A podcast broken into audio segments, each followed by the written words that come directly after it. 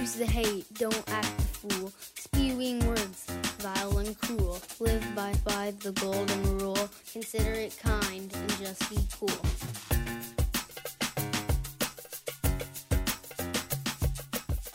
Hey, welcome to the Just Be Cool show.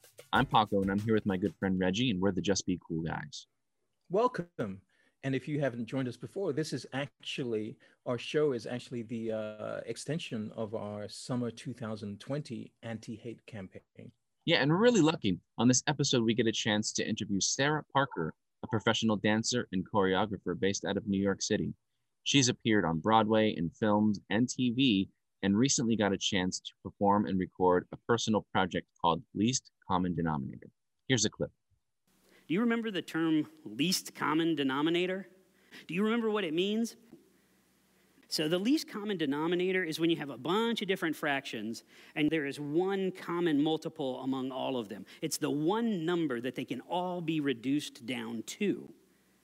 We have a least common denominator.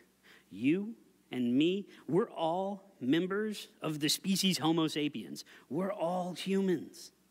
And that ties us together into a community that's not defined by our physical aspects, like you got two eyes, two ears, and a spleen. We share hopes, we share dreams and pain and fear and desire and love. We share the unseen. Our least common denominator is the authentic, most inward and hidden parts of ourselves. I had an opportunity to chat with Sarah about the least common denominator project. Yeah, so um, over the past couple months during the pandemic, I, I I work as a choreographer and a dancer, and over the past couple months, you know, we haven't been able to get into a studio and collaborate with other people.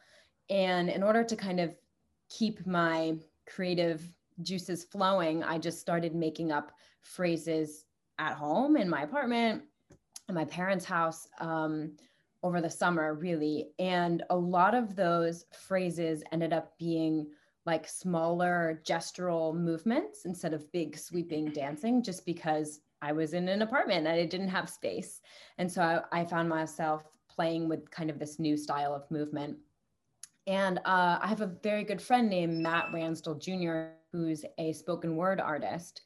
And he had been putting out a lot of pieces over the summer, uh, especially about Black Lives Matter and about social justice and stuff like that. And they just really moved me and inspired me. And I was like, you know, I think I'm going to try to create a movement piece to one of these. And so him and I started collaborating, and I created a couple solo pieces to his works. Um, and then at the end of the summer, I was given an opportunity to create a piece for an outdoor dance festival that was happening upstate New York, a very small, socially distanced outdoor kind of thing. Um, and I was allowed to create a duet with one other person.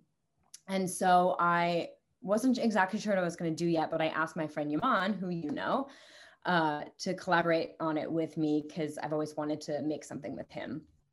And I knew the theme that I wanted to go for in the text was I really wanted it to be about human connection and about humanity and shared experience and, and that kind of thing. And I just spent like days listening to speeches online on all different sites and platforms and poetry and all sorts of things. And I stumbled upon this TED talk by this man named Brian Manuel, who he really um, just he kind of helps like corporations build their teams and he you know gives talks about team building and that kind of thing. And the title of his speech was called the power of human connection and i was like what is that? Click you know? And um, i just was totally absorbed in this ted talk that he did and it was about 15 minutes which is the usual length for a ted talk and i had to whittle it down to about three. Um. So I spent a while kind of cutting and, and pasting and editing his text to get it down to really like the core of what I wanted to say. Um, and then Yaman and I worked on developing the movement from there. And so we pre- premiered it at this outdoor dance festival in late August and then went on to film it and make it into this little dance film that you just saw and showed. um, and that we released about I don't know three two or three weeks ago. Um, so that's kind of that's how nice. I it came to be. Yeah, that's that's amazing. Um, and and what kind of uh, um, feedback have you gotten uh, about it? So it was actually really overwhelming. I just kind of you know I wanted to make it into a film almost more so for personal documentation for me to like mm-hmm. remember what it was that we did. Mm-hmm. Um, and I ended up really liking what we made. So I was like, oh, let me put it out there and share it with people.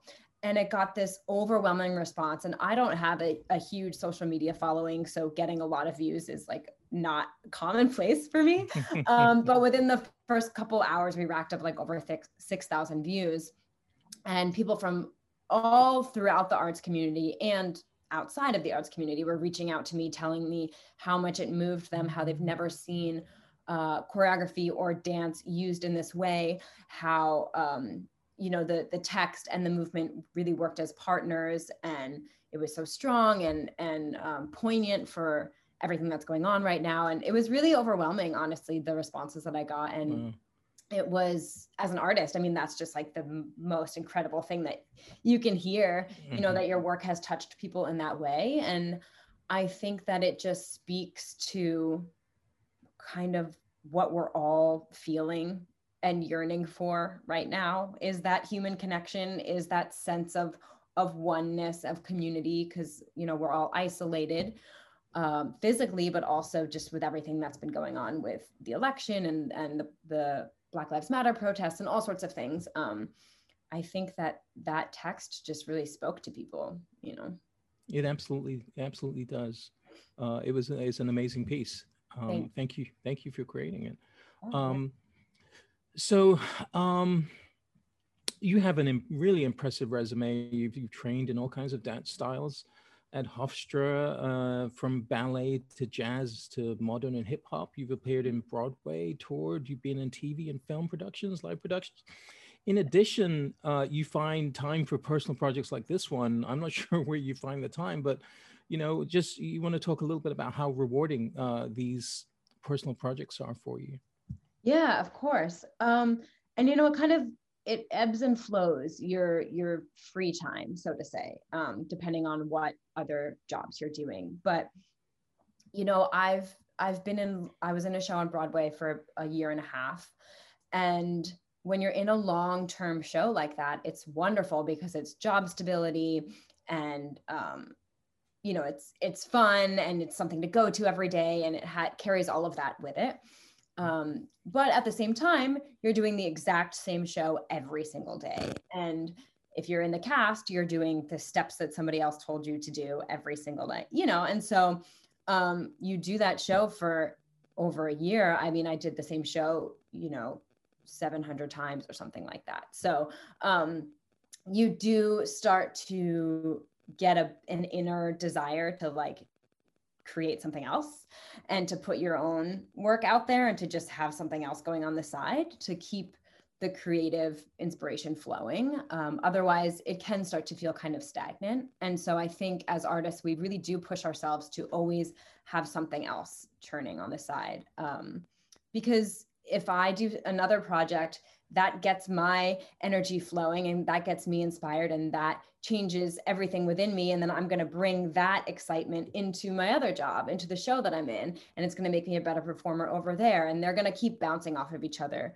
Um, so as artists i do think it's always important to kind of have your hand in a couple little different things because they're all going to affect one another um, but yeah it is sometimes it's tricky. Sometimes like you literally just do not have time to do anything else and that's okay too. But uh, one one little silver lining in this pandemic, I think, is that all of those big shows have stopped. There is no Broadway, there are no tours, and so suddenly we have all of this free time, so to say, and. Sure. People have been able to kind of put energy and time into little ideas that have been festering for years that they've never been able to to designate time to, you know, and they probably had to do them in a different way now because we're obviously socially distancing mm-hmm. and all those kind of things. But um, it has been nice to have a little quiet time to to turn to things that are individual passions instead of just you know a job you know, we seem to be as divided or as polarized as we've ever we ever been. Uh, and uh, what do you think is needed for us to come together and overcome this uh, divisiveness? Oh my gosh. I wish there was like a really easy answer. you know. um I think we all do. Uh yeah. I it it is hard to not feel kind of helpless. I will say that because that is such a massive issue. and it's hard to even know kind of where to start. Um I think the biggest thing is just understanding right? Like furthering our understanding of other people and who they are and where they come from and their stories and their backgrounds and their values. Um, i think that the divisiveness comes when we don't give time and space for that. And we judge someone based off of how they look and we don't know anything about them and we don't care to know anything about them or take the time or want to know. I think that is the real problem. And if we could all just listen a little bit more, we might, yeah, we might, we might, we might understand better and we might realize that some of the preconceived notions that we had are, are not grounded in anything you know um so i do think that like just a better understanding of one another is the ultimate key. But how we get there is is more tricky. Um i do personally you know i think that art can play a big role in that um which is kind of what i have been striving for in my recent work. I think a lot of times artists, especially dance and theater, can kind of be regarded as fluff, as entertainment and jazz hands and you know something for fun and um and it can, it can be that for sure but it can also serve a much deeper purpose. And that's personally my mission at for being an artist is to do something deeper with it than just entertain. You know, I really do think that it can heal. I really do think that it can open people's minds and broaden people's horizons um, in a way that watching the news isn't going to, or just having someone talk to them isn't going to. I think that, uh, you know, people get drawn into art even when they don't expect to be. And it can change something within them. And I, I think that that's valuable and I don't think it should be overlooked. And I want it to be more present and just keep pushing forward because I do think that artists are a really valuable resource for healing. Yeah, absolutely. And and the thing is is that the news is so in your face with it and whereas the arts is almost like it's almost subversive, right? It's a way to kind of, you know, give people a, a, you know a good time and kind of slip in the message you know kind of exactly. door, you know? Right. If you can go out to a show just expecting to be entertained and you go out for dinner and you go to a show and you can leave actually thinking something differently or being like hey you know what? Actually i never thought of it that way or that mm-hmm. made me realize this. Um, that's going to stick with you a lot more that experience than if you were to just again hear something on the news or whatever. yeah absolutely well, well, that's um, that's it. I, I really um, I really appreciate your time and yeah, and of course. Um, like I like I said, I'm uh, um, Paco and I uh, were, we were so um, impressed with with oh, your work, and, and we're and we're really looking forward to uh, seeing seeing further works. Yeah, from, thank from you. you. I appreciate yeah. it. And, uh, and I please... appreciate what you guys are doing down there. I think this is so important just to have these, you know, these little conversations can really go a long way. So uh, yes. thank you for the work you're doing. Absolutely. Well, we'll stay in touch. Yes, of course. And thank you so much. Yes, take, thank take, you, Reggie. Take, take, care of yourself, Sarah. Thank you. Same to you. Whether you're like us in our classrooms and you're trying to make connections with your students, or you're preparing for a job interview, or any situation where you really need to, to be present with another person, what's really needed is authentic human connections. What are your thoughts, Reggie? Yeah, I, I, I, I absolutely think that that's the case because um, I know that uh, you know one of the reasons why I got into journalism initially was to be able to meet new people, and and that was one of the things that really I, I enjoyed getting the chance to meet new people, do different things, mm. and um, uh, one of the things I really thought was was uh, a different experience that I wasn't expecting is when I started teaching and students um, uh, really didn't like having to interact with people that they didn't know. I wasn't really um, prepared for that. So um, I, I, I, really think that I don't know if that's something that's kind of uh, contributing to, to the issues that we're seeing. Well, it's interesting because um, you see, especially with young people, but I mean, people in general, they're they're texting they're they're emailing there's all sorts of communication going on yet there's a difference when it's face to face. I wonder if that has to do with technology. I think it does have something to do with technology because i think that uh, young people i found that young people are very intimidated uh, when uh, they're forced to have to uh, reach out and interact with people that they don't know Mm-hmm. Um, and you know, and one of the things that they they find out, uh, it's actually a thing. If you were to look it up on on the internet, it's called conversational competence. Mm-hmm. And um, you know, one of the things that that my students find is that it's really not it's really not that bad. I I force them to interview, kind of like some of the interviews that we've done on the show. And right. really, all all all an interview is is a is a, is really a targeted conversation. Yeah. Um, you know, so um, and, and, and so so really there's but the fear a lot of times uh, going in is is what um, students um, are looking at. And but once they do it they find out it's really not that bad. So yeah i mean i i can even i even find myself sometimes having some anxiety when it comes to the idea of having a one-on-one face-to-face conversation with somebody. Um, and it's interesting that we would even think about needing to be trained for that sort of a skill, that sort of a competency, when it's something that just we we assume we can do, but really, I guess we don't really have to do it that often anymore. Well, I mean, uh, you know, when I was in journalism school and when I was uh, uh, working as a, a, journalist for, for a number of years, it it just was kind of second nature. I mean, it you know to go up to someone that you don't know and to speak to that person. Um, but uh, uh, you know you kind of take it for granted uh, that you know that you assume that well it, this is fine for everyone to do and, and and it's it's not the case. So um you know it's it's it's sometimes difficult to to uh, kind of assume that everyone has your same experience. A lot of times because people don't have the same experiences and they don't feel comfortable doing the same thing. So um, right. but I, I do think that that is a, a key piece and key ingredient to being able to understand. One of the things that Sarah Parker talked about is understanding. And it's very difficult to understand someone if you cannot converse with that person. And I, so, I wonder, I wonder, so we're talking about authentic connection, we're talking about conversational competence. Those are some, those are, those are very technical terms.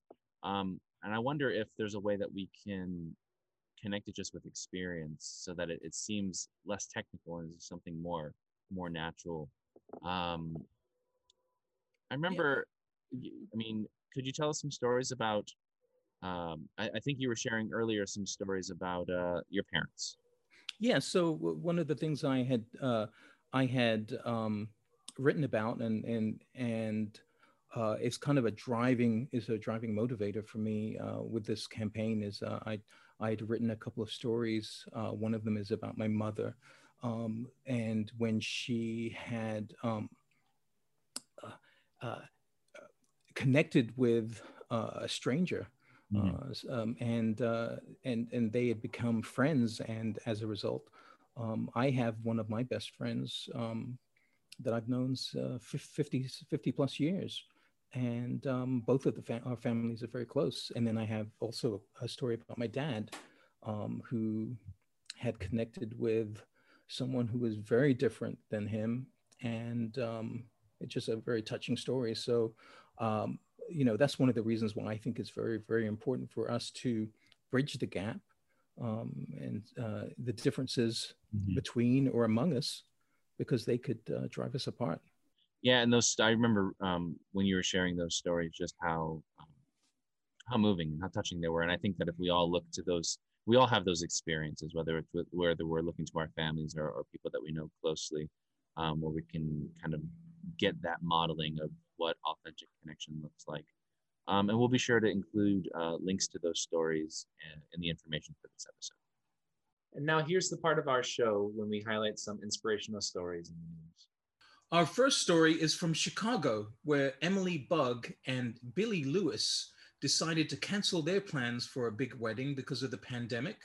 They decided instead to have a small city hall ceremony and use their non refundable $5,000 catering deposit to buy 200 bucks Thanksgiving dinners for local residents living with mental challenges.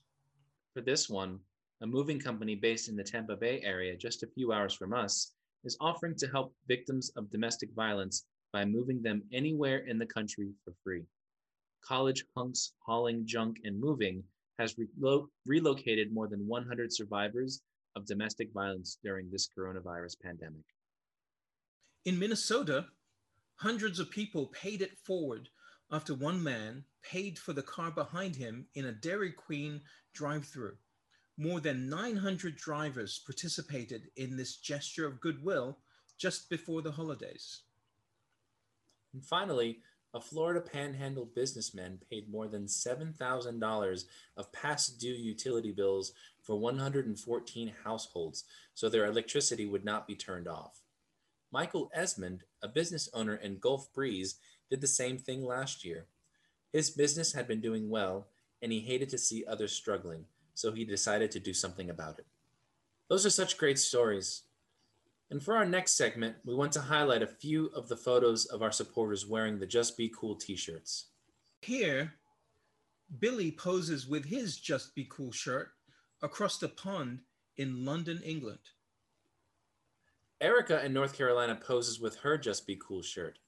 Erica is an awesome English language arts teacher. Suzette and Aaron ham it up on St. Augustine Beach. Love the low angle. That makes it cool. Feel free to send us your photos. You can post them on our Facebook page or send them to us via email. It's raffle time. This is when we select a deserving teacher to receive a free shirt. If you want to nominate a teacher, click on the nominating form found on our Facebook page or on our website. Reggie, spin the wheel.